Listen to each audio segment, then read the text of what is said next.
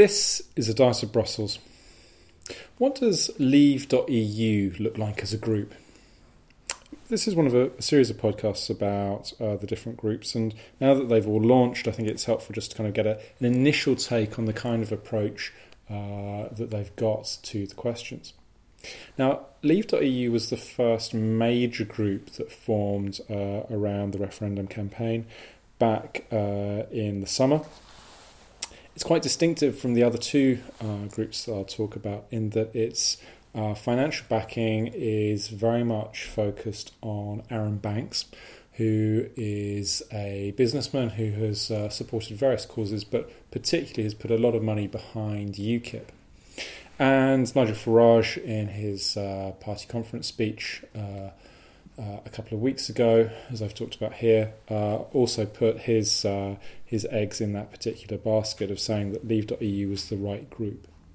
So, in, in terms of its basis, uh, if you look at its website, which is unsurprisingly Leave.eu, uh, it's uh, very much the one that talks least about its breadth of background um, and talks much more about the kinds of issues that it's got.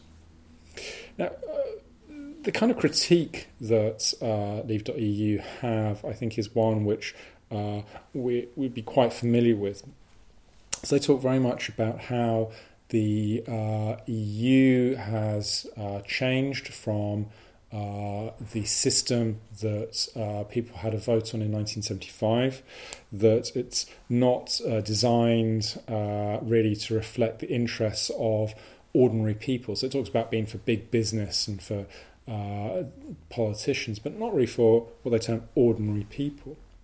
And I think that's a, a strong defining theme, that it's very much uh, uh, that uh, critique that comes uh, particularly from the right, but also from uh, assorted other groups, which says that the system is an expression, a manifestation of how modern politics has disengaged from uh, popular will and popular interests.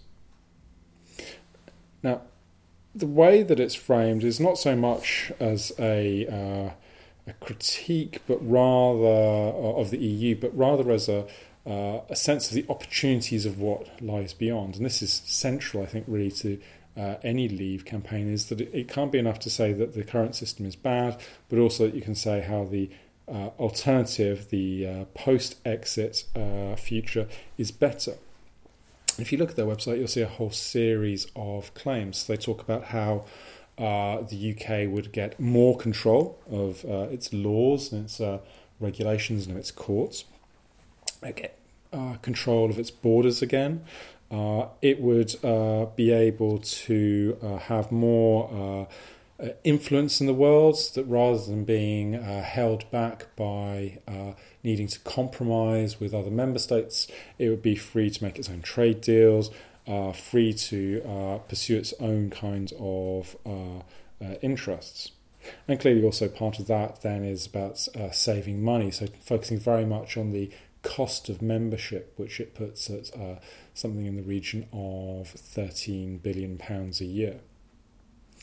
Now, uh, for them, I think that you know they're, quite clear that uh, the EU is uh, a risky venture. That it's easy here to for them to talk about the problems that the EU faces. That uh, whether it's in terms of its ability to respond to different crises, or in terms of where it is going as an organisation, there's an element that uh, the status quo is also something that is problematic, and even if people don't appreciate uh, the benefits of what might be, they can appreciate the costs and the, the, the dangers of staying inside.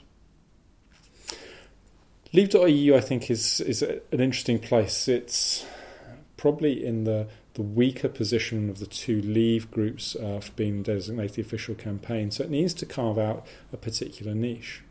And this focus on this more uh, popular, uh, in some ways populist message about ordinary people, about giving them a voice, uh, recognizing their concerns, I think is probably where the group is heading towards.